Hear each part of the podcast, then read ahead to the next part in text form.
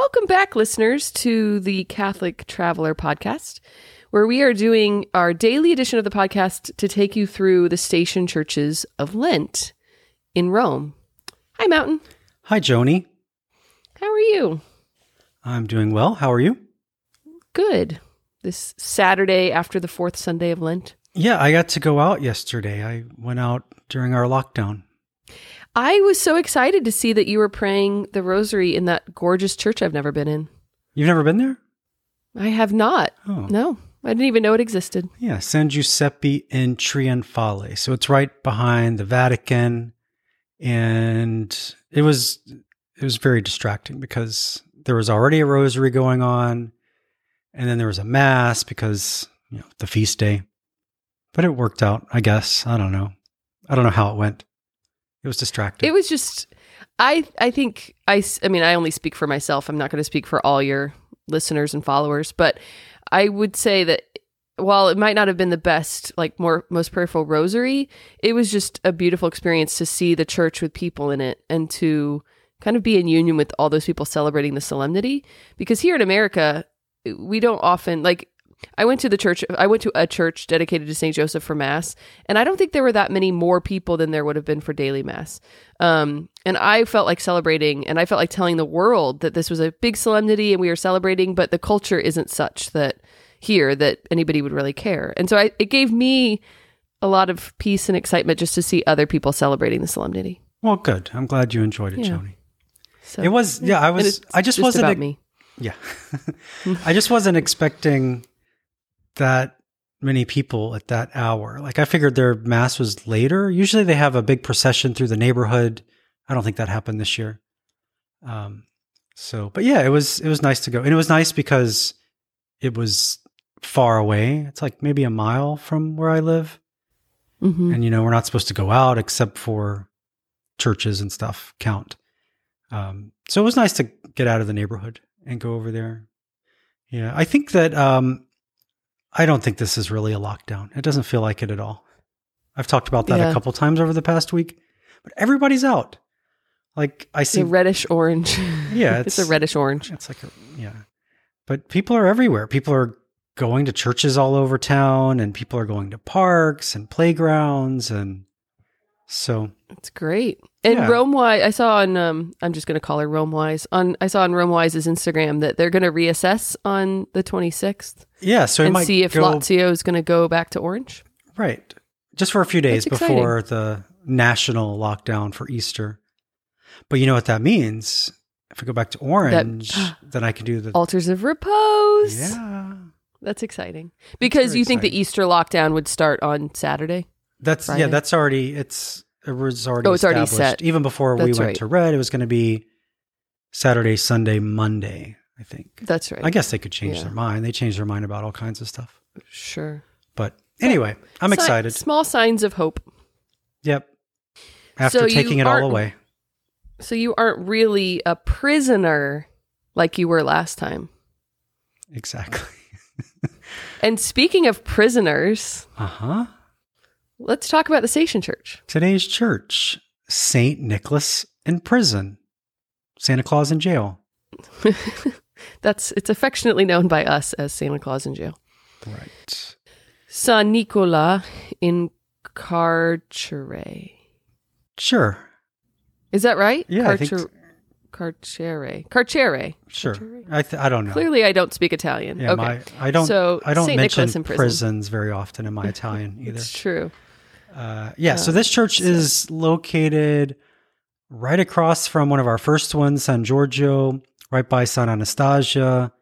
It's kind of right at the edge of the Jewish ghetto, near that big monument, the Victor Emmanuel monument. It's kind of all over there. Um, so this is a church that people have probably driven by quite a few times. It's really tiny, so it's not something that you would see like, oh, I'm going to go in there. And you might be on a bus or something when you go by this church, but it's kind of in that neighborhood. It kind of blends in with everything around it since it's like an ancient temple looking, you know, parts of it kind of look like all the other ancient temple ruins around it. And for a, a while, I was like, is this church like open or is it just kind of like some of those in the forum that are always closed? Um, I have not been in this church. I don't think. No? Um, but it kind of blends in with the surroundings. Yeah. I've been in a few times. There's a um there's a, a, a chapel dedicated to Our Lady of Guadalupe. So that was actually given to the church by Mexico in the 1700s. And so on the Feast of Guadalupe, a lot of people go there to this chapel. Well, a lot of the American type people. Yeah, um, I think the Station Cross or the Station Church booklet book said that the picture was dedicated or given to the church by Jesuit missionaries once they were kicked out of America. Um, and so this this devotion started, and now they celebrate her like every the twelfth of every month, which I think is really neat. There's also a devotion to Our Lady of Pompeii in this church, so I think it's neat to see kind of the little the little I don't want to say cults, but that's what they're traditionally called. Um, to different devotions kind of spring up at different churches. Right. So why is it called St. Nicholas in prison? Well, there was a woman who was imprisoned here. So this was the site of an ancient prison. There was a woman imprisoned here, condemned to die of starvation. Um, she was kept alive by her daughter's milk. I see you making a Yeah, face even before I said that. I that. wasn't going to tell that story, but well, you know, we're we're learning about Reminds the early martyrs, something. and yeah, they Yeah. always have some kind of interesting story. that's an interesting one. Refusing to die, drinking their daughter's milk. you know. Um, so it was dedicated to Saint Nicholas, the patron saint of prisoners. So that's why. so St. is Nicholas is the patron of prisoners because he was held in prison. We don't think about Nicholas, even if you kind of know the story of Nicholas and how he, when he was bishop, he helped young women who um, didn't have dowries, and he, you know, helped the children and helped the poor. We might not think of him and his attachment, you know, his connection to prison, but he did live under the Diocletian persecution, and so as a Christian, he was thrown into jail, and um, for his his Christianity. And so I think sometimes we kind of distance him, him from that time period, but that's his time period is the Roman persecution under Diocletian. And he was imprisoned again. People really don't talk about this after the Council of Nicaea when he famously slapped either Arius or another heretic. Now that's become kind of this meme that Santa Claus punched punched Arius. Um, but he was imprisoned for that because bishops aren't supposed to hit bishops. So um, before we kind of make this kind of this heroic act of Arius, he or sorry of of Santa Claus, he was imprisoned for that. So um, so he found himself in prison a few times and is now the patron of prisoners. Very good, Joni. You know, we were talking the other day about Santa Claus, not we, us, like we at home, because Santa, that's, you'd say Santa for a woman, like Santa Cecilia, but Yeah, it's Santa Claus and he's not a, he's not a woman. yeah. And then my daughter said, well, well, she just, she made some Italian joke. But anyway, I thought that was interesting because it never occurred to me that Santa is a, Yeah. a woman, and then it's Santa Claus. Santa Claus. It's nice because iPhone never autocorrects when I type out Santa Croce to you. They never autocorrect Santa because they think I'm typing Santa. Oh, Anyway. So yeah. Any I feel like we've talked else? more about Santa Claus than Saint Nicholas. Yeah. But well it is well, that's true. But it, it is St. Nicholas's church, so mhm. and you can see, you know, the life of Nicholas, right? In frescoes. There's a lot of art here. I'm not gonna get into it, but there's a lot of famous art and famous artists have decorated, but nothing like you have to be an art person to even recognize these names. It's not like there's Michelangelo's and Caravaggio's in here. Caravaggio's rival was working in this church. But if you really like, you know, random 16th century art, you should go to this church. yeah, it's it's a pretty church. There's lots of relics. There's a little ciborium over the main altar. Uh, beautiful wooden ceiling, like we see in so many of these churches. Um, I mean, it's definitely another one that you should pop into if you can.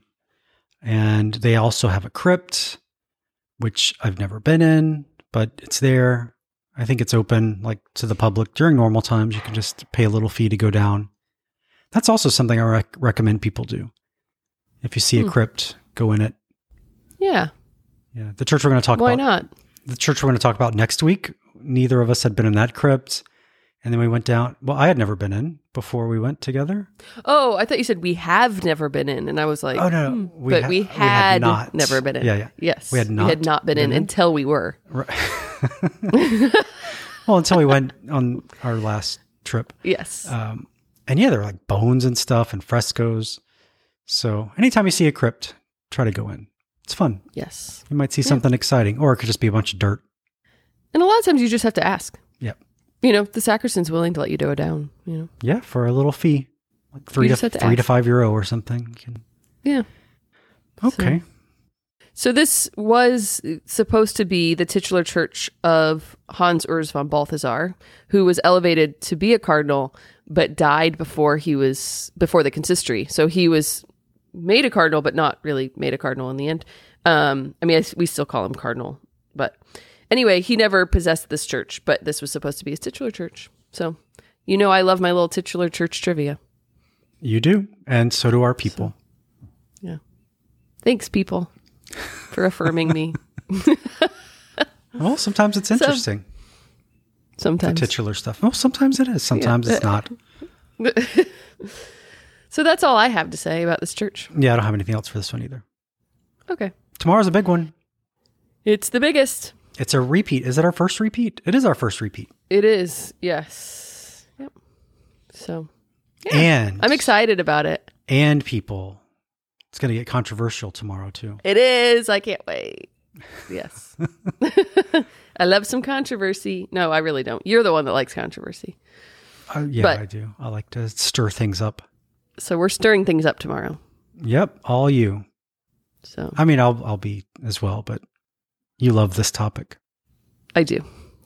Okay. So yeah, tune in tomorrow for some controversy and a beautiful church, big church, biggest church in the world. One that we've already told you about, the outside, part of the inside, underneath. But there's more. Yes. Okay. Sounds good. Thanks, Mountain. All right. Bye, Joni. Bye, people. Thanks, listeners. Ciao, Ciao, ciao. ciao. Ciao.